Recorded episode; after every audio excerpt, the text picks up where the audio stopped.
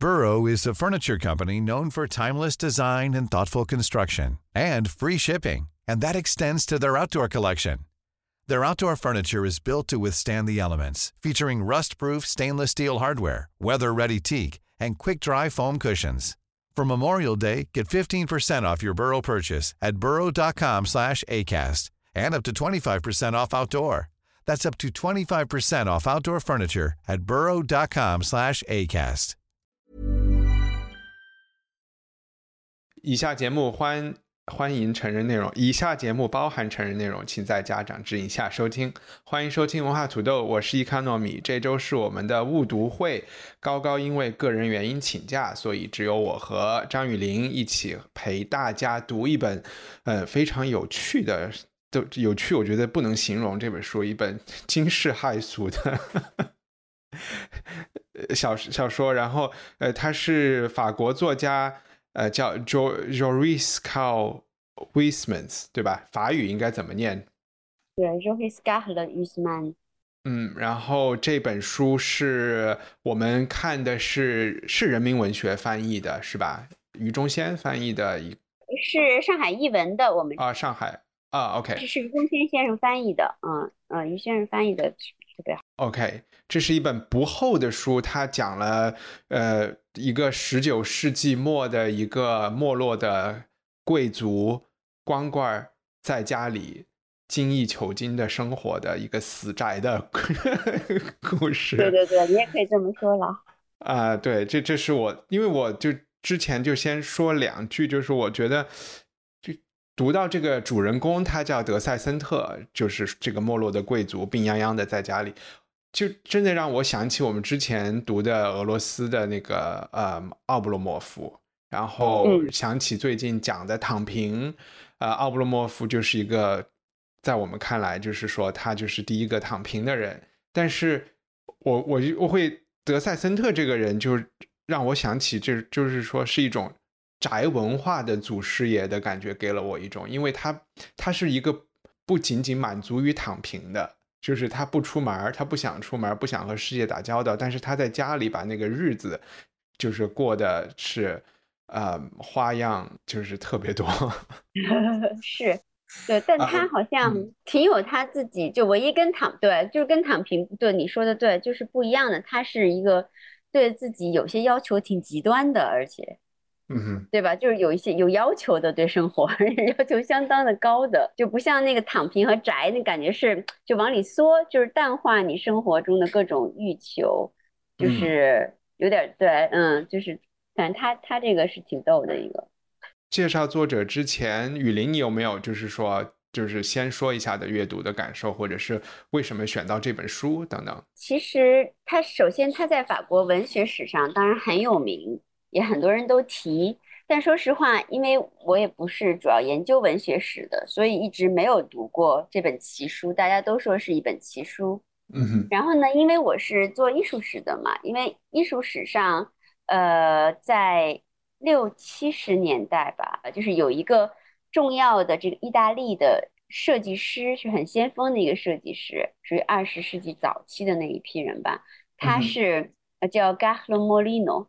他实际上受这个伊斯曼的影响特别特别深，然后，呃，他在这个都灵有一个房子，这个房子里头有 基本那个房子的细节和感觉和那种气氛，其实就整个是我们看的这本这个阿霍布这个书的里面描述的这个主人公的对内装修的意见。OK。所以说这个就特别有趣的一个巨大的吻合，然后莫里诺嗯是呃非常钟情于这个作者，所以说我当时印象就蛮深的。我想说，哎，怎么有一个伟大的设计师哈，就是自己很了不起、很有想法的一个人，这么忠实的对就是另外一个时代的文学呃有有这么深的致敬，所以我当时就留下很深的印象。当那个一帆的书单里选择出现这本书的时候，我就说，那我们就干脆把它读掉。哦哦，OK，呃，其实我想到这本书是完全是因为在伦敦的书店进书的时候，这本书到了以后就残缺就坏了，然后就没法卖了，然后我就自己把它拿来，就把它自己拿来看，然后看的时候还发现一个有趣的事情，就是像你说的一样，这本书在当年可能十九世纪末二十世纪初的时候就很火，然后在六十年代法国的这个所谓的这个叫什么年轻人的这些运动的时候，应该是这本书又火了一把。有一个作家在在接受采访的时候，就是说他呃我忘了是谁了，就是他六十年代应该六八年那会儿应该是年轻人，他就说呃那个年代。比如说出去约男朋友、见男人的时候，就问一个问题，就是说你有没有听过于斯曼啊？有没有听？有没有读过于斯曼？有没有读过？是还有个 Jean Jean Genet，让热内的一个一个更当代的法国作家。嗯。然后就说如果听过，对对对，呃，就是那就可睡；如果没有听过，就 pass。好吧。嗯。所以就是说，在那个六十年代的那个那种情绪里啊，嗯，就是他是一个就是 cult cult 作家吧，就是于斯曼和他的这本书，对，不然我们就回到作者当时的年代，雨林稍微介绍一下，介绍一下于斯曼这个人啊。好，嗯，我就是带大家复习一下，其实也很容易查到。那这个。他的原名叫沙赫勒曼伊，呃，就呃让伊斯曼，他自己改了一个笔名。然后呢，他呃这个伊斯曼的住在呃灰山 Placid Placid，对，就是如果大家熟悉巴黎，就坐四号线，四号线有一站就是三 Placid，三 Placid 的三十一号是那个伊斯曼的故居，所以他基本是从那个巴黎左岸的一个中心地段出生的。然后，嗯。它是一八四八年，也就是十九世纪中期出现的。大家可以想，那个时代，那个时代是一个，呃，一八四八年哈，很多很多什么欧洲工人革命啊，然后现代主义转型啊，现代主义美学兴起啊，象征主义啊，就是是一个风起云涌的年代啊。从政治文化上来，然后呢，他其实是在一个典型的中产阶级家庭，嗯，呃，从小其实过得蛮安稳的，天主教的寄宿学校，嗯。而而且好像那个，我我突然我在那想了半天，《共产主义宣言》啊，是一八四八年，对，一个幽灵，对，一个幽灵的。然后，然后到了那个他八岁的八岁的时候，爸爸去世，然后母亲改嫁，反正也是改嫁一个商人。总之就是在一个呃中产阶级的生活氛围里，嗯，他而且他开始是在内政部做活，就做了三十年的公务员。这这个就很有意思哈，就是可以想象，在一个巴黎这种都市文化急剧成长发展的过程当中，人的异化和分裂，就是他是一个内政部的公务员，但他心里有这么多东西 啊，然后做了，后来呢，他就开始写散文诗集呀，开始写作，那么写作并发表。当然那个时候，左拉是文坛的大佬哈，左拉是自然主义，大家知道特别有名的啊，法国的自然主义。那么开始的呃，于斯曼是是在自然主义的这个阵营的这个范围中的啊，对，他是他也写了呃很不错的就是自然主义风格的作品，但是很快他就不满足于自然主义了，因为他大家也可以想象，在那个时代啊也都开始艺术上开始现代主义转型了，他是波德莱尔什么出现了，然后又是这个象征主义啊，什么各种各样这些东西出现之后呢？于斯曼很快就不满足于左拉的自然主义风格了，所以他就开始改变。那么他的改变最最最有代表性的一个著作，就是我们今天读的这个《阿赫布》，就是逆流。逆流出现以后，在文学史上引起很大的轰动啊！我是不是之前一直没有说这本书的名字？我就我怎么听着逆流呢？我来说，我是不是开头那个重录一遍？对对对啊！这这抖包就是没有抖包袱，就是在给大家神秘的，就是显示这个包袱。对，这个这个逆流它出来以后，就引起了也不叫轰动吧，引起了很多反应。就是基本上每一个在写作的人都不得不对它反应。这个反面有很多反应有很多是就是 rejective，就是典型拒斥的，或者是怎么样的，但也有典型受到刺激的。而且一时想不清这刺激是好是坏的，但是也还有就是说一下就服了，就是贵服的那种，像什么马拉美啊之类的哈。然后，所以这个一个有反应的东西，一定是一个有某种意义的东西，而且是引起了各种很牛的写作的人都反应的东西，那一定是一个对吧？有意思的东西，至少是，嗯。所以呢，他就开始了他后面的这一些这一些风格，呃，就开始基本上是在写写一种呃，其实是基本它都直接可以嫁到后现代的风格去，嗯，因为它的它的意义很有意思，它这它不仅仅是现代的一个一个转型啊，它其实都可以跟后现代有连接，这是为什么那个意大利的设计师就还在服他的原因。他笔下的主人公就是像我们。反正我们这个是一个代表了，他自己在回忆录中也说，我们这本书里有他后面这本书之后很多著作的一些源流都是从这里面来的啊，所以说基本是基本上的风格就类似于这样。然后他后来又重新信仰宗教了，所以在最后的于斯曼他写了很多呃跟宗教相关的，呃他也写了一个叫在路上，这不是那个不是后来那个在路上。他也写了在路上、大教堂、修士什么的，哈，就是这这些都是跟宗教信仰有点相关的一个作品，但反正是从另外一个角度，嗯，更多的是跟宗教有关的那种美感，嗯，我觉得，嗯，在一九零七年他就逝世了，在蒙巴纳斯，他的墓也在在蒙巴纳斯。当然，他其实本人，嗯，因为一直就像这个主人公一样，他也是神经衰弱的，嗯，就是一个神经功能症的患者。呃，所以他自己就去了这个 Fontenay-House 这个疗养，也是去过我们，呃，我们书中描述的这个地方也是疗养啊，所以他其实他身上这个书里还是带着一些现实的自然主义的影子，嗯，大家一会儿跟我们一起进入书的细节就知道了。就你会觉得为什么这本书叫逆流？嗯，逆流，我觉得就是它就是逆着时代的这个趣味而上。嗯，就逆着很多东西。我记得于先生说了一个逆流的解释，说的特别好，说他为什么要翻译成逆流。哈，正好给大家读一段。于先生既然已经解释的很好了，呃，他是说有人把这书翻译成逆天，他说我颇有些纳闷。我想译者这样 译，大概想强调这部作品的逆反程度吧。思来想去，我还是坚持把书名翻译为逆流。理由有四：一是法文原名为阿霍布。这个词的大概意思是反方向的逆向，汉语中逆流已经有此意思了。第二，于斯曼另有作品顺流，就是阿波罗。嗯，阿波罗说的是顺着水流的流向而走，与逆流恰成对照，恰如作者自己所说的，逆流为顺流的一种对应物，只是被搬移到另一个世界中而已。第三，作家这个巴尔贝多尔维利后来有评论什么是逆流的逆流。他说，也是他引的这个作家的说法，这几个逆流就比较比较，就是说重要了，是叫做逆常识之流、逆道德感之流、逆理性之流、逆自然之流。这本书就是如此，像一把刮胡刀，但那是一把进了毒液的刮胡刀，对准当代文学荒谬不堪与大逆不道的平淡无奇割下来。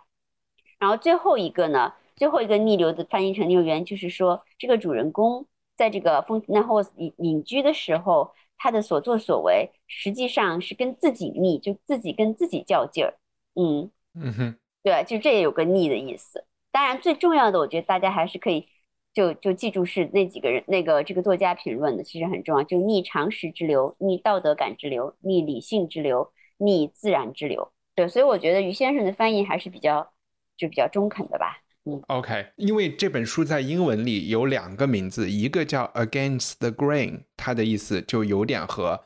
就是和那个刮胡刀倒着刮有这个感觉。但是我看的这个版本就是企鹅的一个新的翻译叫 Against Nature，这个呢就可能意思不太，就可能是逆天的意思，或者是反自然。我不知道他有没有把那个反自然主义的这个感觉是不是也包含进去了啊？呃，但是我觉得逆流这个听着，我我自己怎么觉得中文里如果有一本小说叫逆天会卖的更好？我觉得这个可能更多的是从销售上的考虑。我我稍微就是补充一一些，其实雨林提到的一些点，我但但我觉得比较有趣，一个是就是他是公务员嘛，然后。一八七零年的时候，他其实参军，然后后来他的第一份公务员是是在就是相当于是国防部，而且是在巴黎共和 （Paris Commune） 是叫巴黎共和，对吧？嗯，在那个期间，他是在反动派那方向的，就是在凡尔赛这边的这个部队去去进入巴黎大屠杀，就是巴黎的，就是巴黎共和的这这这一帮人的里面的，这这是一个有趣的事情，因为好像巴黎共和的时候，巴黎死了好几万人嘛，所以他没有死，是因为他是另外哪一边的。然后后来就是我突然看到他之前有一个小说，就是叫。Marta 就是是讲是讲在这种合法的合法的妓院里的，就是拿牌照的妓院里的这个一个妓女的故事。然后你你你提到他在公务员里面的时候，我就突然想到这个，他为什么专门去讲一个就是持证上岗的这个妓女，是不是跟公务员的一些他们喜欢发牌照有关？嗯。也就是你在这个公务员的生活，大家可以想象啊，其实就是现代社会异化一个代表之类之一嘛，就跟工厂工人生活一样，就人是一个像大机器的螺丝钉一样，嗯，所以所以那种很僵化的、很无趣的生活，每天日复一日的生活当中。就跟对妓女的关照形成一种强烈的 对照，我觉得不，其实公务员系统不是，特别是我们读俄国小说的时候，你就会发现，都往往还是属于比较精英贵族阶层的人去。对，是是。他对他确实很僵化，但是他也是一个，就是我觉得那一代人，或者是或者说前现代的那个人，他们对他对工，他对去那个工作。的那个期待不是去期待实现自我，你明白我意思吧？就是他的那个僵化和和走那个和浪费时间，那个就是那一代人对生活的期待就是这样的。他在那儿就是领一份薪水，做一个和自己社社会身份相匹配的工作，然后可以出去跟别人说我在内政部工作，好像就就完了。明白？可能还还还没有那种。就是你说的异化的那种感觉，可能那种感觉是在工厂那个年代的工厂里的人，可能是会会有的一个感觉。嗯，就是我我想哈，就是对你说的对，就是咱们咱们妓院问题聊太久了，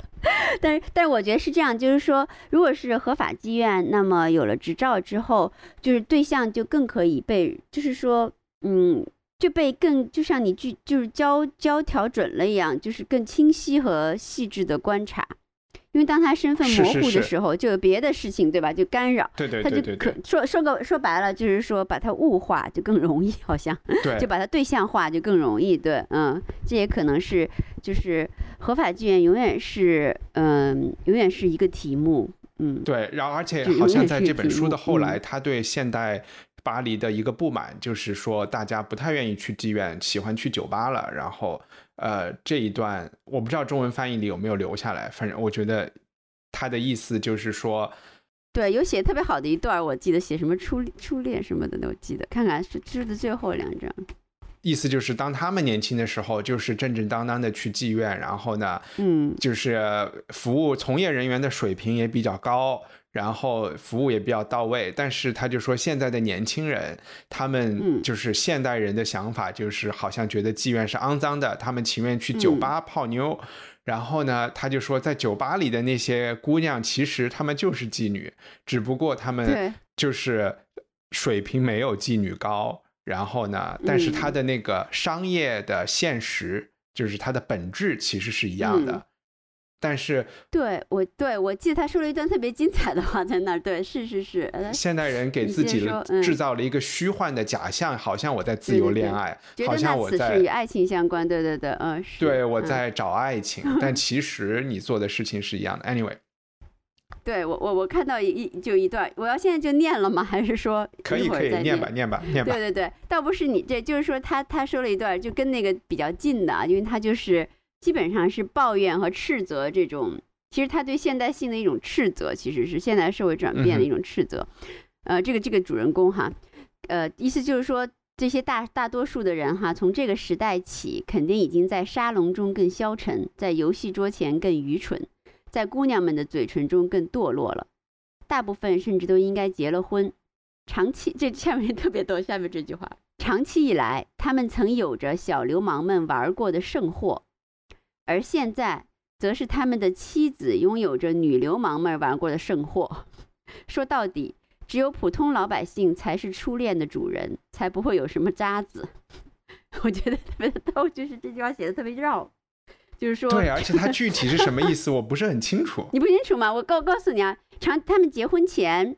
其实这帮就是说这帮就是中产嘛，嗯，就是这种也不是真正放浪的人，对吧？也不是真正颓废和嗯放浪的人，他们是中产们，他们这个在这个社会安全的这个呃呃各种规范之内生活哈、所以呢，他们结婚前，他们其实过的女孩儿都是小流氓，肯定先去搞那个最刺激、最最最最不可思议的，对吧？因为小流氓不嗯怕失去什么嘛，或者小流氓有这种他的小流氓意思就是那种。对吧？那种真的边缘人或怎么样的啊？那种奇奇怪的、奇异的，或者刺激的，或者是不凡的、难搞的，所以是小流氓们搞过的。嗯，所以说只有搞过之后呢，才会到他们这儿就滤过一遍，才比较安全了。就是 才会到他们这儿，所以他们没结婚之前，他们是他们拥有小流氓们玩过的剩货，而现嗯在则是他们的妻子拥有着女流氓们玩过的生活。意 思就是这些妻子很无聊嘛，过着日复一日的。我记得他有一个形容说，他以前有个同学，他老婆过着一个像阴雨连绵一样 boring 的日子，一嗯天接一天，所以他老婆就只能靠这种跟这种年轻的年轻的男人就胡搞乱搞来度日。所以就这个意思。啊，OK 对，所以他说，其实只有普通老百姓才是初恋的主人，才不会有什么渣子。但那也是，反正是一种理想化的说法啦，就这个意思。嗯，他他其实很很恨资产阶级的。嗯，对对对，其实整个这本书都，嗯嗯，就是他其实那种感觉就是。就是没落的贵族，他其实嗯是在社会中没有了他的地位和和他应该做的事情嘛，然后他就嗯特别嗯因为资产阶级，反正就按马克思的讲，他是社会的主流啊。嗯当时在十九世纪创造了工业革命，创造了自然科学的革命，然后就是在所有的商业社会里都是他们做主嘛，在议会里也是上升的力量。嗯嗯就是所以失落感是这个情绪的一个，嗯，我我也会觉得，比如说我们看到，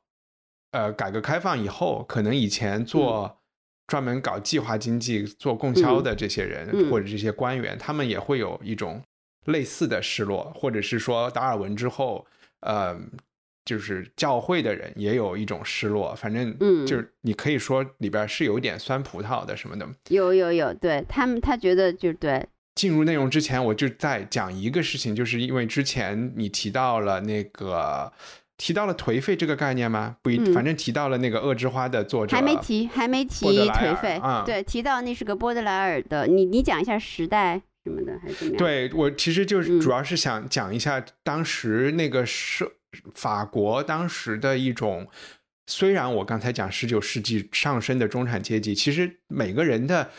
每个时代都有可能是最好的时代、最坏的时代，对吧？你如果嗯是嗯上升阶层的人，你就会觉得这是一个最好的时代。我们发明了 什么医药的进步啊，教育的嗯进步啊，什么就是女权的进步啊。但是对于另外一种审美的人或者社会地位的人，他就是那个时候就波德莱尔他们这一代这一批人，就我们会他们是说 the decadent 的这个运动，颓废主义的运动。嗯。然后这个颓废主义的运动的一个历史背景，有可能是我不是说波德莱尔可能是更早一点，就是在十九嗯。世纪，呃，我们读过那个什么都德的最后一刻普法战争，一八七零年的时候，巴黎嗯。被普鲁士就是攻下了，然后后来发生的就是。巴黎共和也是很多几上万人巴黎人在嗯。死在自己、自己人手里，这些感觉就都会给人一种文明的，就像古罗马、罗马帝国一个文明的罗马帝国被嗯蛮族也是德意志那边来的人给消灭了的感觉。然后嗯法国人、巴黎人可能也觉得自己是罗马的继承人嘛，对吧？是拉丁嗯文化的继承人，也是被普鲁士的这个铁蹄给给消灭了。就是可能在这个文化或者这个历史背景下面，就会有一种觉得啊，一切都完蛋了，一切都我们。打不了仗，就是因为我们太文明了，就是因为我们的 酒太好喝了，我们的文学太优美了，我们的诗歌太太高级了。可嗯我我觉得这个颓废的感觉，就其实是和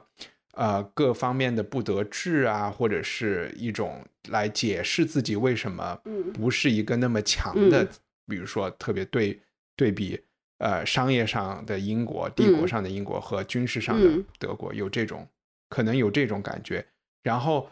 另外一个就是稍微想，我觉得是在颓废这个点上，呃，会在中文的译名里，其实有两个容易混淆的概念，就嗯。是于斯曼的颓废是可能中文会说是颓废主义运动，或者是颓废主义的东西。嗯，嗯然后它对应的词在就是英文或者法文里的词是 decadence，它是跟 de decay 有关的。decay 呢，就是就嗯是这个腐烂啊、腐朽。但是另外有一个二十世纪的概念叫颓废艺术，就是纳粹讲的 degenerative art。啊，那个不是对，嗯三对对，那个在德语里，嗯。反正也是另外一个词，叫 intartate 还是什么的，反正那个意思嗯。是特指的是二十世纪的现代主义艺术对嗯现代主义的那些艺艺术，，嗯嗯。对，就是好像在中文里都容易叫颓废艺术，就其实是两个不太一样的概念，好像其他也没有了。然后全书分了十六章嘛，我稍微过一下这好十六章分别讲的内容，可以给听众一点概念。然后其实整个书的设置就是这个人他在呃德塞桑特这个人他受不了嗯巴黎了，巴黎对他来说就是地狱，因为都是愚蠢的人啊。然后他对巴黎的这个城市生活也有一点厌倦了，他就退到了一个叫 Fontenay 的一个小镇上。这个小镇呢有一个很奇怪，就是说它离巴黎也不是那么远啊，它不是真正的说我就搬到世界末日、世界尽头去，它还得离这个 巴黎有一定，其实它可以去到。然后呢，嗯有一个这个张力在这儿。第一章好像我选的就是我印象深的，就是他开始设计这个家墙上嗯应该漆什么颜色。他其嗯实有一段对油漆颜色的美学的研 究。其实对你说吧，就那张确实我也印象特别深。你先你来说，嗯，啊，没有，我现在是先过一下全书的内容啊，哦哦，好，然后再回来说。对对对，然后第二章讲的是他的他的餐厅的设置啊，然后餐厅是一艘假的游轮，怎么着他在餐厅里就可以享受着就是旅行的一种人造出来的旅行气氛，嗯是一个游轮主题餐厅。然后第三章呢，讲的他的呃古，就是说拉丁语的，就是古罗马的藏书，其实嗯是一段文学批评议论来的。这个稍微离我的就是常识有点远，就没法懂，就跳过去了。第四段呢非常有趣，待会儿我也想分享，就是他养了一只乌龟，然后呢里边有关于其实也是乌龟怎么来让它的室内装修变得更有趣的一个一段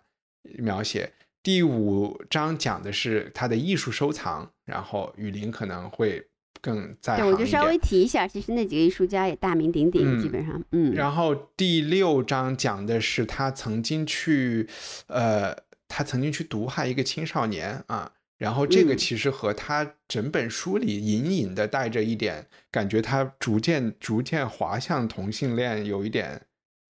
虽然嗯好像也没有明显啊，有一点这个感觉，这个起始。第七段是他对他的呃童年受教育时候的回忆。第八章蛮有趣，讲的是室内植物。嗯啊，然后第九章开始讲他的他的各种女朋友，然后以及最后他的好像有一个男朋友。第十章嗯讲香水，就是他家里的气味香薰。第十一章讲他几乎受不了待在家里了，想去伦敦旅行。然后嗯第十二章是他又回到家里，开始讲更当代的一些他的藏书，法国作家的一些书。然后十三章讲的是，对不起，我这个讲的有点流水账，但是 是因为我之前做了个笔记，不想浪费的。现在我又看不懂这个笔记了。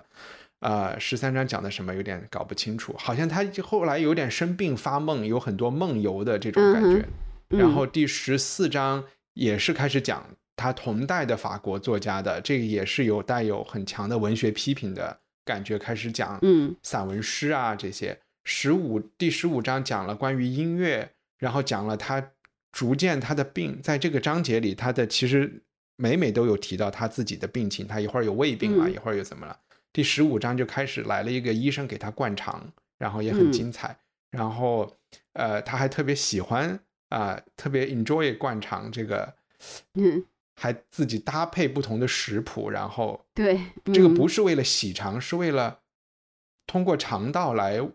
来让它吸收营养，对吧？好像是把对它那些它那些原料特别奇怪，还是有一些有营养的原料，但是好像又是容易，我也不知道，所以我我在这个问题上也想了一想，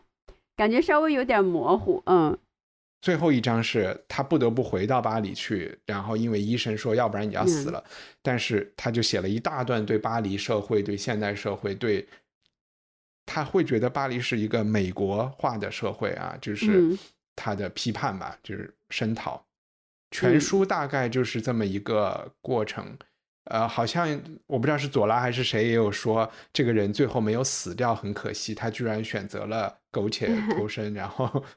就是回到了回巴黎听听医生的话。对，也还蛮不凡的这个结尾，其实我觉得哈，不是你的意料嗯。之中，大看着看着觉得哦，这人要死了，感觉反正就死了，就那个比较 normal，但是但这个结尾也还挺不凡的，我觉得，嗯，我还有一从技巧上来说，我还有一点喜欢，那好吧，就是我们刚才说，我们选一些章节的片段来嗯给大家分享。雨林嗯是想先讲一讲颜色吗？对我，呃，我我其实我也是那一段，其实可能所有人看到那一段都惊了，我觉得都是就是特别，嗯但是颜色这段还是蛮长的嘞，我就念一点点吧，好像其实是蛮长的，前前后后，对对对，嗯，比如说他说，呃，因为他是要一个，这为什么就后面的嘎赫罗就我就看到那个嘎赫罗的影子，是因为他这个要一个建筑设计师哈，然后给他定家具，就就定内装，嗯。定内装，这建筑外面已经基本好了，他要现在要定定剩下家具和装饰的陈设要确定，所以他重新久久地审视了一番各个色系。他想要的是一些会在人为的灯光下表现出情趣的颜色，他根本就不在乎他们在白天的自然光线中会显得平淡无奇或者毛糙生硬，因为他几乎只生活在夜间。在他看来，只有在对影成双时，才更觉得是在自己家里，才更孤单，精神才会真正的兴奋和骚动起来。他还觉得，在一座座被黑暗和沉睡团团包围的房屋中，待在唯一那间灯火通明、依然清醒的房间里，真是一种特殊的享受。进入这样一种享受，兴许是一丝虚荣心，一种奇特的满足感，这是熬夜工作者所熟悉的。然后就我就不说熬夜的事情了，然后他就说，慢慢的，他挑拣着色调，一种接一种，在烛光中，蓝色转向了一种假绿色。假如是深色系的蓝，如钴蓝和靛蓝，那么它就会变成黑色；假如它很浅，它就变灰；假如它色泽本真、温和，泛着青绿，它便发暗、发冷。除非把它作为添加剂跟另一种颜色混合起来，它绝不可能成为一个房间的主色调。然后呢，后面又说了一些铁灰色、朱灰色，嗯，比如说他现在开始说绿色，至于深绿色，还有黄屎绿和香桃木绿，它们的情况跟海蓝色一样，会融合在黑色之中。剩下的就是更浅的绿色了，例如孔雀绿，以及沉沙色和深漆色。但是那时候灯光会流放它们的蓝色素，而只监禁它们的黄色素，而这黄色素质保留下一种虚假的色调，一种浑浊的味道。橙红色、玉米色和玫瑰色也用不着想的更多，其女性化倾向跟隐居的概念格格不入。最后，在灯光下会失色的紫色也没什么好说的，到晚上只剩下残留的红色。嗯，然后他就最后再说哈，这些颜色他排除了很多颜色，这些颜色排除后就只剩下三种了：红色、橙色、黄色。在所有颜色中，他最喜欢橙色，由此用他自己的例子就能证实一种理论的真实。他宣称这理论有一种近乎数学般的精确性。要知道，在一个真正艺术家的感觉本性和他的眼睛以一种更特殊、更生动的方式所见到的颜色之间，存在有一种和谐。嗯，然后其他反正还说了很多很多。他呃，我再念一一一句，就是他确定这种橙色的一个确定这种橙色的一个一个最后的结果吧。首先，他是这个神经，他是说这个虚弱和神经质的人哈，都会钟情于这个撩人病态的颜色，这个这个成色。然后他做完一系列调整后，到晚上所有一切都妥协了，缓和了，就位了。细木护壁板拟拟拟定了鲜明的蓝色，而且因似乎因橙色而发热。而橙色则维持住了自身，并未伪造篡改，反而得到加强。当然，蓝和橙相配，大家都知道是经典的搭配色哈。而从某度某种程度上说，被蓝色呢咄咄逼人的气息撩拨的更旺了啊！这就是他整个一个搞颜色的过程，是用了相当长的篇幅啊，用了相当细的一些细节的描写。然后这我再说一一一另外一小段，我我对他这个搭配印象蛮深的，就是等一下乌龟，等一下乌龟在哪儿？叫啊，我我也是想说乌龟来着的，嗯，我就说乌龟的一句话，我我不我我我不用翻到那句，其实我印象很深，他的这句话大概意思就是这么说的，就是说他有一个地毯，然后这个地毯呢颜色太艳太闹了，嗯，大家可能都有这种感觉，地毯很好，但是颜色有点太艳太闹了。所以呢，他想说，我要把这颜色压一压。他开始的想法呢，他是把这个，他说我弄一个暗淡的东西，我弄一暗淡东西在地毯上，他就觉得，哎，我不是这太艳了吗？我就搭一块淡的，对吧？但是呢，后来他就发现了，一会儿一帆他讲这乌龟的细节，是他做了什么改变？他发现了，其实他发现的这个东西特别微妙，也是特别准确的。他就说。用一块暗淡的东西，只能让艳的东西更艳，显得衬得更艳、更亮、更闹。所以呢，其实我应该用一个特别亮的东西，嗯，用一个亮的东西，一下就会把这个地毯的这个东西压下去了。所以一帆，你接着讲乌龟吧。啊，好呀。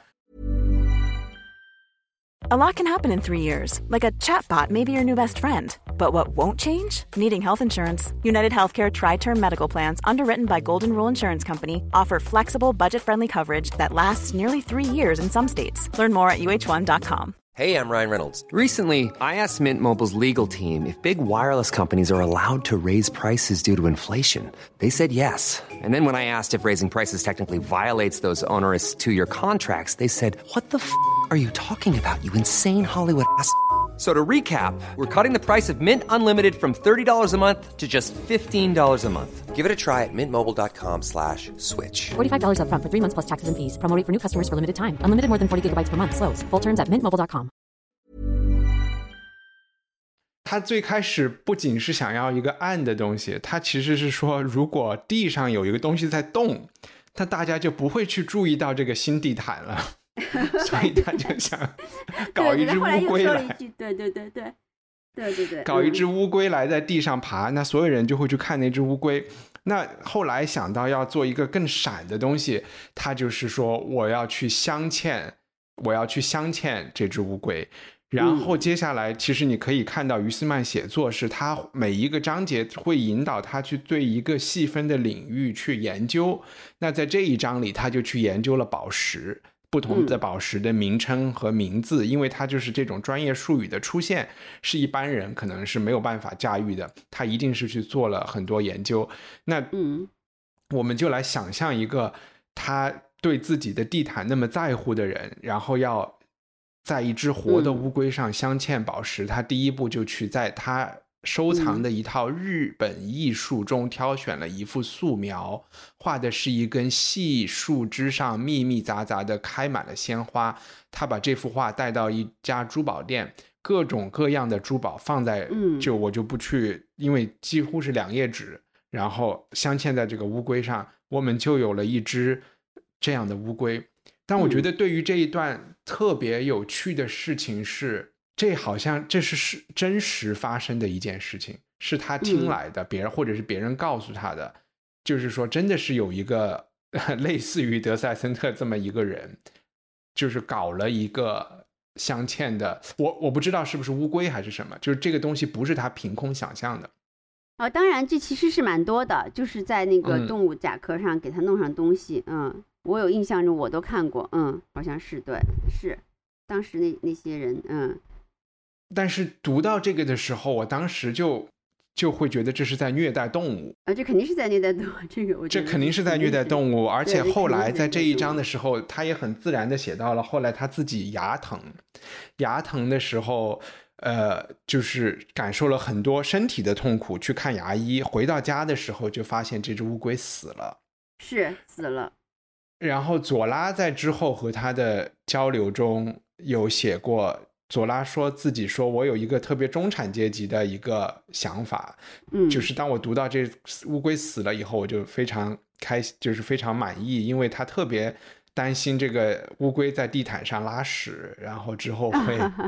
作何处理，这个地毯就废掉了。然后他也说这是一个特别 布尔乔亚的 想法，因为像德塞森特这样的贵族是不会嗯担心这些事儿的，有佣人来帮他处理这个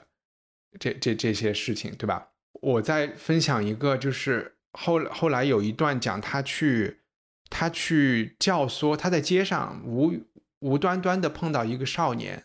嗯。然后呢，这个就是一个很比较穷困潦倒的一个这种嗯。街上碰到的一个很普通的一个一个少年，然后他就出钱去带他去了一个豪华的妓院，然嗯后嗯。让他享受随便选妓女，还好像最后选俩。然后他还有跟老鸨说：“我这儿给你一笔钱，每个月都让这个小男孩来一次。”嗯然后他当时的想法，我觉得这在这本小说里，德塞森特大部分是在家里自娱自乐、精益求精干的事情都是嗯不害人的嘛哈。但他嗯做这件嗯事情有一个很特殊的目的，就是说他他要培养一个最后会报复社会的人，因为他觉得他要让相当于就是底层的一个年轻人，欲望很强的年轻人看到嗯，贵族的生活是什么样的，但是呢，这个嗯又得不到，他每个月可以得到一次，但是又得不到。但也许嗯过了一段时间，一旦把这个药给他停了以后，他就会报复社会。去杀人，我觉得这嗯一他的这个举措做的这件事情和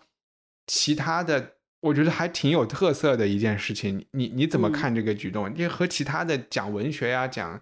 讲香水啊、讲这些都不太不太是一个系统的事儿，好像。呃，我觉得这个你你回忆的这张，其实他那张前面还有一个故事，就他一个同学的婚姻，你记得吗？记得两个就是买在一起的，家具对对对对对对对，呃，两个是在一起的，嗯，我觉得他是一个怎么说呢？就虽然，呃，我们因为是在讲文学的一本奇书哈，就是，但他是一个阶级感特别强的人，嗯，嗯他其实是有一种那种贵族精英意识也非常强的人，对吧？嗯哼，他认为嗯中产的生活、底层的生活是不就是可悲的嘛？嗯嗯嗯，而且他想他想通过一个底层人破坏破坏这个资产阶级社会，就是 attack、啊攻击这个，对吧？因为，OK，明白了，因为对明白了。因为因为他嗯他他的他的他的主要的这个呃意识形态和政治意识的，在这个书里面就是是非常是非常贵族精英的那种那种、那种嗯姿态，嗯、他。这个书反正就很奇怪啊，但是它它达到了一种效果，达到的效果是基本上是后 可以后衔接后现代的一些我我我我要把把你说的他之前那个故事再讲一讲，就是以以显示他的腹黑，因为对对对，德嗯塞森特是一个贵族，我们已经看到他就是为了地毯上搞一个乌龟可以不计成本，对吧？价值连城的这个宝石都镶上去了。他的这个中产阶级朋友，他们是 好像是存了很多钱，还是贷款租了一个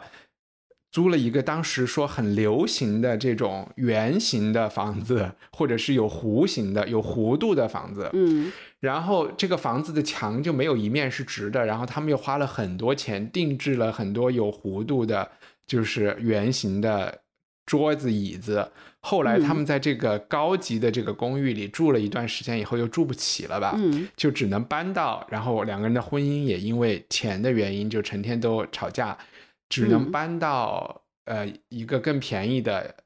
就是更正正方方的一个房子。然后这个时候，他们又发嗯现他们所有之前就是买的那些东西都放不进来，进来用着都很不方便，然后扔了又可惜，然后如果让他们去再找木匠把这些各种嗯。椭圆的家私改装成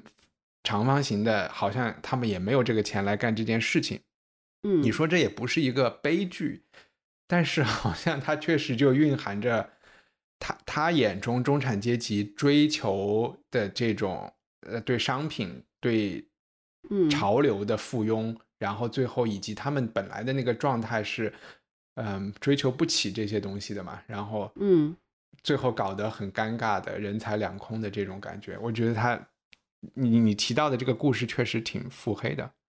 对，是，就这两个故事都是表现他那种呃贵族精英就是颓废到一个极端的这种呃毁灭倾向，嗯，对，就是那种嗯嗯，后面还有一段，反正我其实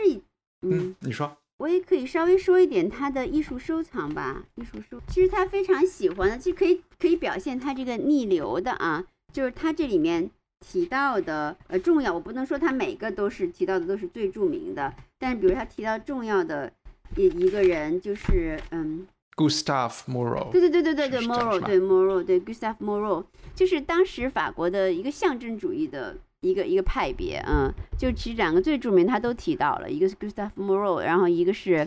一个是奥迪活动，就是活动就老画一个大眼睛那样的啊，嗯，嗯，所以所以这个这个 Moreau 他当然是一个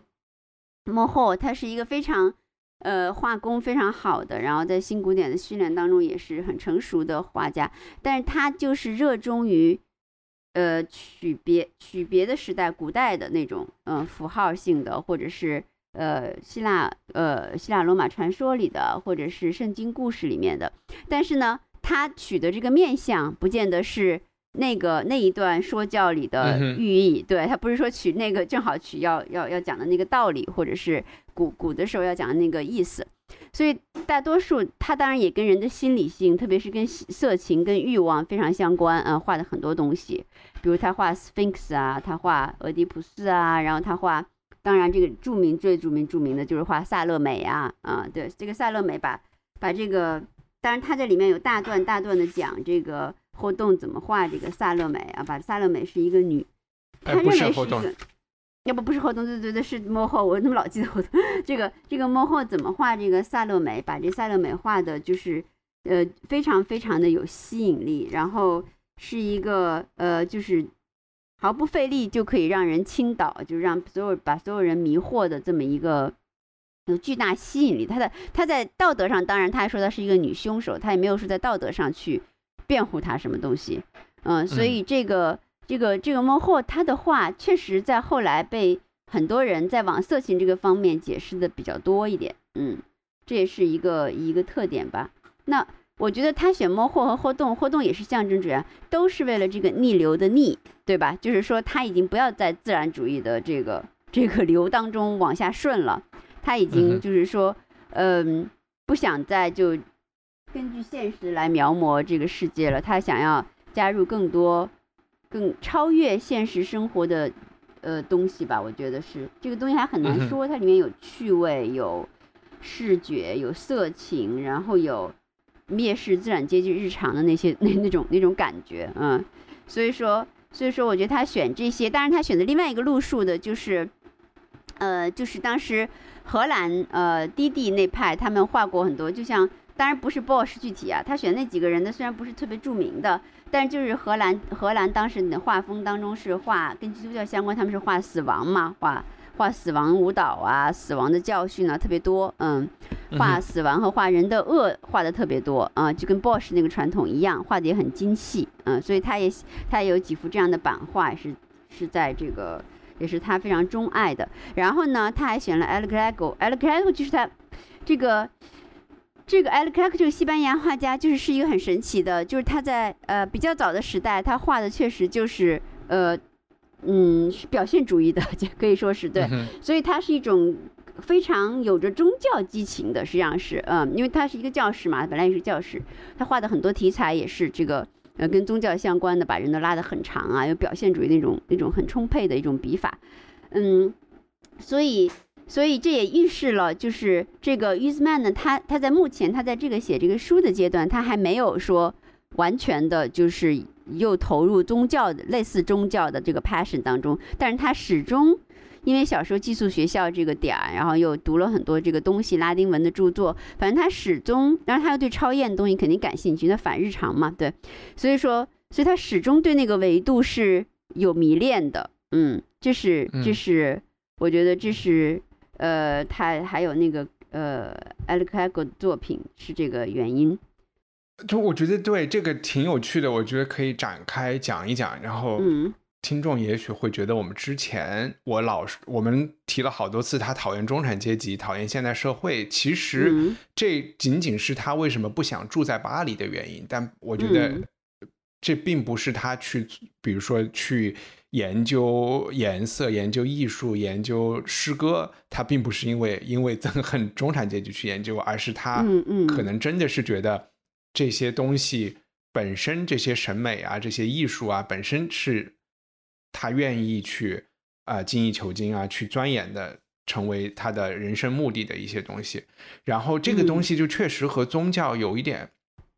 我觉得是有一点关系。在作者二十出版二十年后的那个序言，也好像在中译本里也有翻译这个序言，对里边讲到了一个他其实对自然主义的不满。然后延伸，我觉得里边它的那个逻辑有点复杂，我来试图解释一下。我们讲的这个自然主义，可能就是说，呃，写普通人的东西啊，去去描写普通人的生活，而且尽量的贴近现实，去展现这些东西。嗯，那么他自己觉得这些东西，可能除非你是左拉，随便抓一个老百姓都能写得很牛。那其他人不一定有这个本事，写作现实就会进入一个死胡同。这个死胡同是什么呢？他就是说，这个时候他就把宗教联系起来了。他就说，嗯，呃，从宗教上来看，人性就是有善有恶这两个两方面。他觉得，嗯，在现代社会里。这个现代社会在他看来是一个越来越无神的无神论的社会里，大家对善没有兴趣，为什么呢？就是因为善的，当你没有了原罪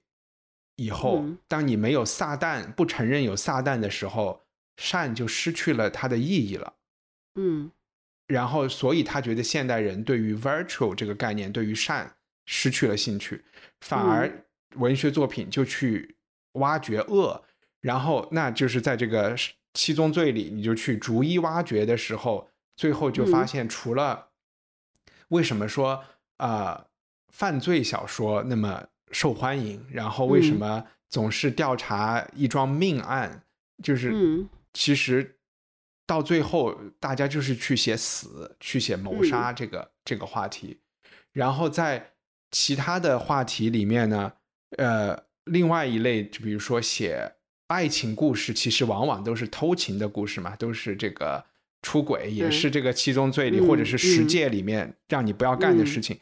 这个呢，他又觉得自然主义的很多的小说都是去写这些，特别套路。最后说 说去说来，他就说都是他的总结特别好，就是这个女人她到底要不她要还是不要？就 说就是。呃，无数的社会等级的搭配和社会和背景，或者是他们，呃，他们去什么样的酒店，在什么样的房间里，最后都是他到底要还是不要。然后我觉得就是，呃，于斯曼的这个总结挺逗的，然后好像也挺一针见血的，因为他在另外一个完全不相干的，在这本书里，好像某一个时候也有讲到，说所有的。逻辑分析的本质就是先说不，然后最后又说是，他就说就是 就是 say no first，然后然后很长时间以后再说 yes，然后后来我就他对于宗教也是先说不，然后在多年以后再说 yes。对，也是这段哈，那个有有有有一个他说他跟左拉意见不同，也这句话说的挺好的，有很多东西左拉是无法理解的。首先是我体验到那种迫切需要，要打开窗户，逃离一个令我窒息的环境；其次是强烈的欲望，要打破偏见，打破小说的界限，让艺术、科学、历史进入小说。总之，一句话，只把这种形式用来做一个框框，让更严肃的内容进入其中。所以这点还这点其实挺重要，因为因为这个东西让艺术、科学、历史进入小说，这个态度其实是一直其实是蛮后现代的。嗯，对，就是说是一个就是就是 reference 就是 references 多元的，而而且它打破了原来那个现代主义的一些，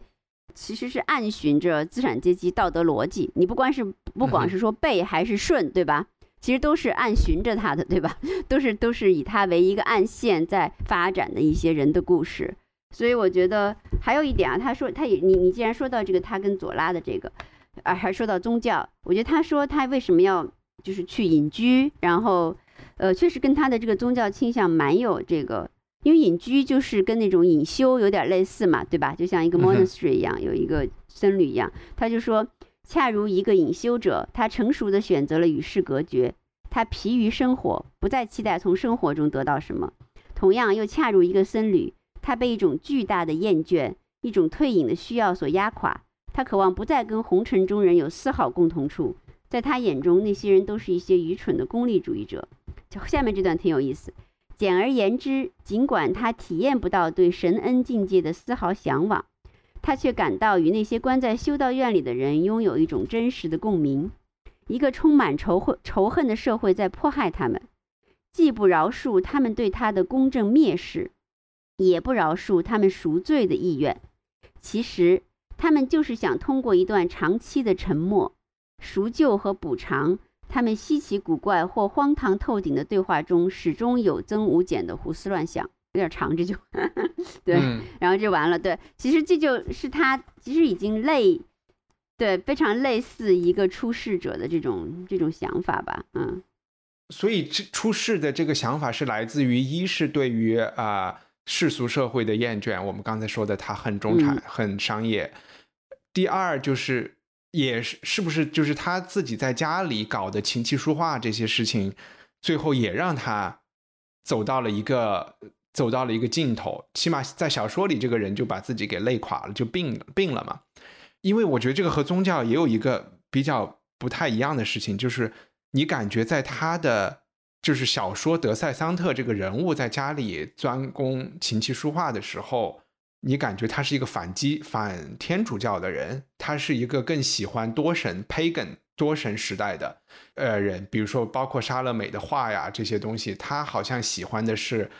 呃那种更多元的。天主教，对他来说是一个亚裔的嘛，是一个要求你去呃当神父的，然后贡献给主的。他更喜欢的是这些七情六欲都可以释放的，就是前天主教的。这种他还没有变到天主教嘛？他还没有，他还没有彻底的对，在这写这个文章的时候，他还没有彻底又回投到基督教的怀怀抱当中。我觉得，因为他还在，我觉得他还是在试验，就是说，其实就是人生这个意义问题，就是驱动力问题嘛。因为他贵族特别有这种问题，是吧？他也不用每天去 挣工资或什么样的，对吧？所以，然后如果他有有点敏感性，又受很多教育什么的，他就难免会呃问问这样，就是说。就寻找这种意义，然后他一般年轻的时候，这其实也是一条 cliche 的路线。年轻人他有钱，他就可以花天酒地，对吧？把他本能冲动的欲望全都满足一下，吃的、喝的、色情的什么的，全都，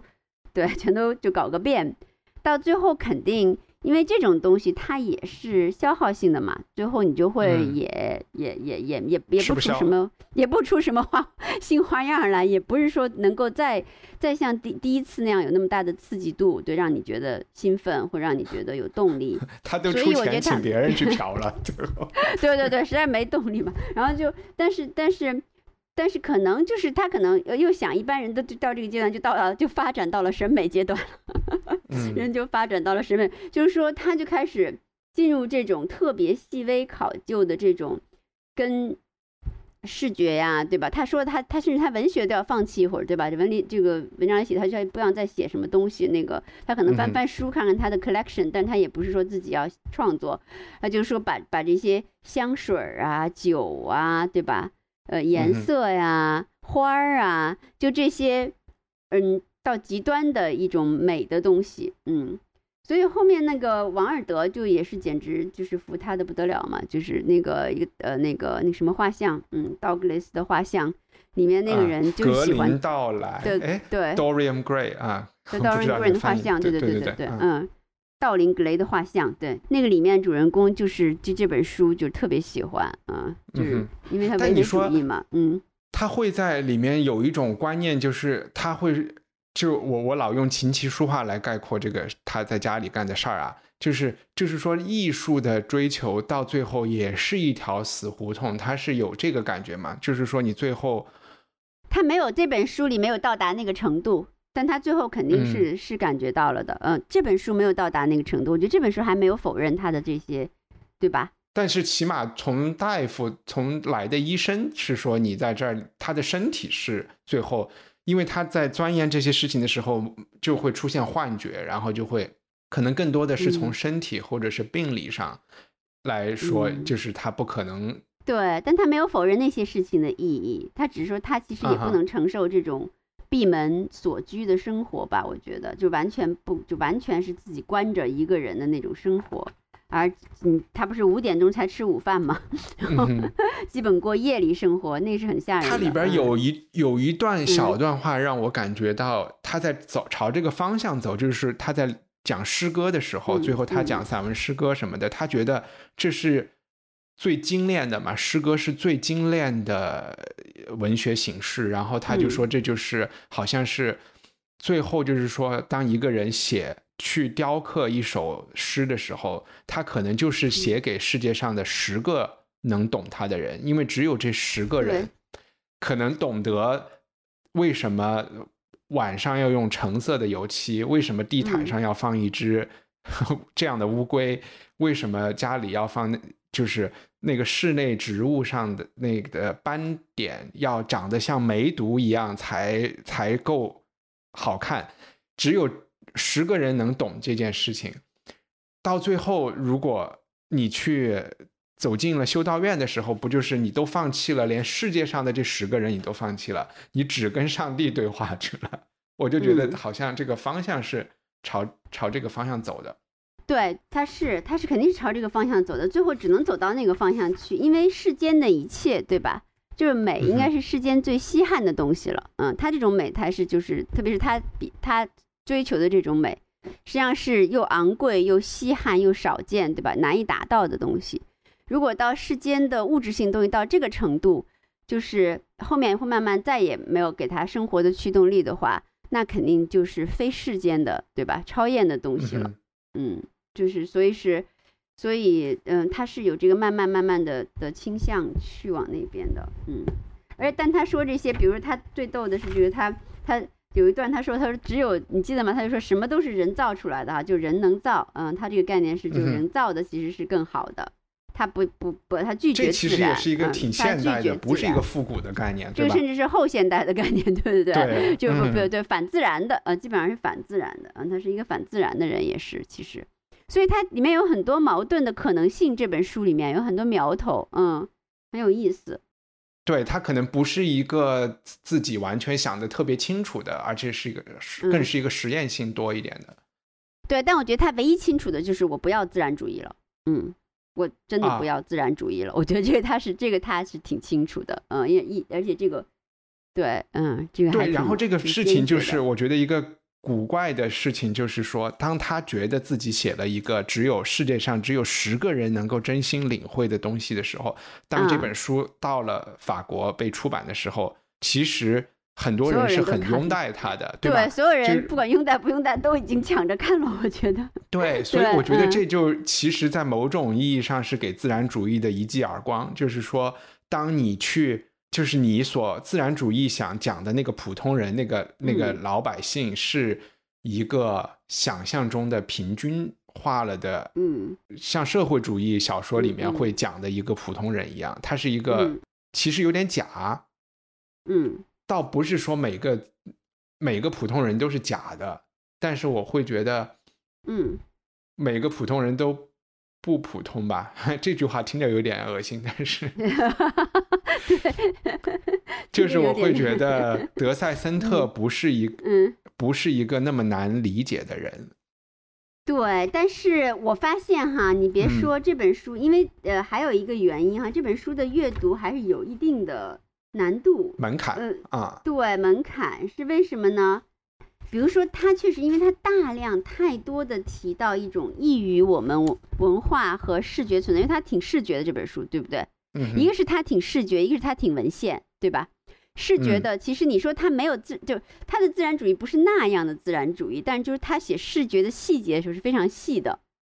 对不对？就是写这个这个器物是怎样怎样的。我有一段看着，我我我我我看到一段，我情不自禁的想啊，我给你念一段。就他这个作品有意思就是这样，他虽然是他这里写哈，就这一段哈，嗯。什么窗子的玻璃呈碎裂状的花纹图案，蓝莹莹的，上面布满了墨绿色斑点，隆起的部分缀上了金色，截断了乡野景色，只让一丝虚假的光线进入。搭配的窗帘用古老的教式金带缝制成，暗淡的几乎被烟熏黑的金色熄灭在几乎死寂的棕红条纹中。壁炉的帷幔，它也一样，用一种佛罗伦萨塔夫绸的豪华无比的教式技披剪裁出。就在来自两个什么修道院的拜占庭风格的黄铜圣体显供台之间，放着一个美妙无比的弥撒金牌。然后又讲讲讲讲很多很多，怎么分成互相隔的花边，这些东西哈。如果我们俩是我我这里不是显摆的意思，我们俩是相对熟悉西方文化的，我们的嗯视觉经验是够的，你知道吗？当一个视觉经验基础就是没有这么深的人，突然读这么一段字儿，真的很很痛苦。但他有讲过他的那个装修这些的初衷，就是说他要制造一种修道院的呃极简主义和苦行僧的感觉，但是他要用最昂贵的材料来达成这个目的，。但是你还是你你在讲的时候，你还是面，你知道吗？当读这本书，你没有视觉即视感的时候，你只能是模糊一个方向，你不会觉得有趣，是不是？对吧？还是得有些视觉的即视感，或者是他讲那些文学的 collection 时候，你稍微有点那个感，你稍微就是说读过，就也不说完全读过他所有的什么文学那些 collection 哈，你有点那个经验的时候，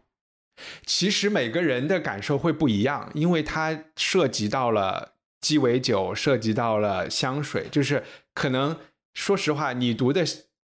你读的这些修道院的这一段的时候，我是没有那么强感受的。但是因为我家里有很多植物，我反而就对它会用梅毒来描写这些植物，我会觉得有有感觉。然后他用他会说，去创造这些嫁接这些植物的人，就好像是在乱搞的人类一样的，就是自然就让你生成这些花纹啊，这些。就我我反而又对这一段特别是，可能不同的人都会有自己能看的嗨的，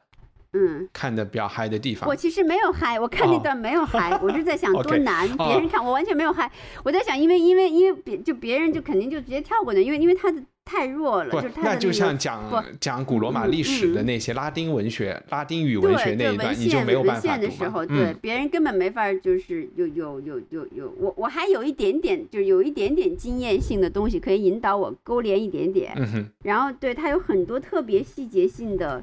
视视觉感的描述。如果就是如果你对那个文化一点儿没有及视就视觉感的经验的话，就还觉得有点难进入，因为它太太视这本书相当的视觉。这可能是后来为什么影响那个我我就加一个那个，其实我们时间差不多，我加一个那个设计师的轶事，好吧？这个特别逗，这个嗯设计师。他是这个 Garlo Molino 嘛，嗯嗯，这个这个他是一个非常非常也是一个奇才般的这个设计师，是为什么呢？因为他的设计，呃，就很难一语道尽啊。它不仅设他设计建筑、设计家具、设计各种东西，而且它的设计在那个时代就有一个呃，就是说它是基本上是完全用曲线的，他嗯哼就是用曲线用的很多，它不喜欢用用那个呃直线。呃，但实际上是很简洁的。他们大大家说性感什么，但其实没有那么复杂，它也是很简洁、很优雅的一种设计。所以他在设计当中是个奇才。然后他死了以后，他在都灵有一个房子叫做叫做 Casa Molino，就是莫利诺之家了这个意思哈。但是 Casa Molino 里面就有特别像 Eastman 这个这个这个这个，就他装修都是非常奇怪的，就是粉色的动物毛啊什么的，然后有各种各样，就是特别室内感很重，就是说戏剧性比很强，然后色彩感也很很强，呃，就是很超现实的那么一个环境，对。然后你一个妓院，但是你对你听说，哎，你听说，你听我说，还没说完。有意思的是在于，他从来不住在那儿，嗯他呃，他他这个卡萨莫利诺是来干嘛？他做的也是一件类似于于斯曼的的事。他做什么事呢？嗯，他呢就是装修好了以后，他就在这个呃自己开个保，据说据说这是一时传闻啊，但是嗯细节准不准确不一定，但这个事实是最后结果是真的。他就开个保时捷在都灵街上逛，逛到看到一个女的，他有兴趣，他就带回去，就给他呃就拍一些照片，但他也没有怎么样他，就他就给他拍照片，嗯就是说呃呃这个穿的衣服都是他自己设计的弄的，你知道吗？啊，然后这个精美的地毯啊、彩色瓷砖啊、动物皮啊、道具都是手工做的，而且每个模特儿通常只拍一到两张，嗯哼。但是就当然他也有有比如有的是穿呃他两张时候经常是穿着衣服和脱了衣服的，所以就而且他这个在这公寓他只做这一件事儿，只做这一件事儿，所以他死后，因为别人并不知道他拍他在做这件事儿，这件事完全他也没有说拿出来张扬或者怎么样，啊这只是他一件他自己的事儿。他死了以后，警察发现了成千上万、成千上万张这个底片，还有什么宝丽来的照片，宝丽来照片不是底片，就在啊在那公寓里，嗯就这样的照片。所以说，这个人他的精神当中有一部分是很像 r i s m a n 那个，你知道吧？嗯他不是说拍这些为了怎么怎么样哈，或者是他甚至也没有说一定要跟这些女人做什么，他就把他们拉回来拍照。嗯而且而且他他这个公寓设计的不仅是这种情调的，而且他这公寓还并不是他他说我的公寓就是不是为我活着时候住的。是为我死了以后住的，嗯所以他设计成他本人的这个法老墓的样子。嗯嗯你说法老墓，我觉得特别提醒到我，我在读就是嗯德塞桑特设计自己家的时候的那个感觉，我真的就想让我想到了法老，或者是我们中国的以前的皇帝们，就是要在很年轻的时候就有一个委员会在帮他设计他的墓，就是对待，我就可以想象出他对待生活。的那个认真程度，或者对待他的艺术的认真程程度，就嗯像对待就是自己的 afterlife 一样的认真，就是那种，对，就是要用最好的材料，要用最好的东西。就现在我们有点难理解哈，觉得这个东西就是个形式，就是弄个纸做的烧了就行了，干嘛还要嗯，这就是把最好的东西都贡献出去？确实是现代人有点不能理解的一一套东西。是，嗯，你你讲到意大利的那嗯个东西里，我最后我也不知道有没有一个什么问题，就是说，那怎么来看待一般的人看待做的就是小说里嗯的主人公，或者你讲的这个意大利的设计师莫里尼，他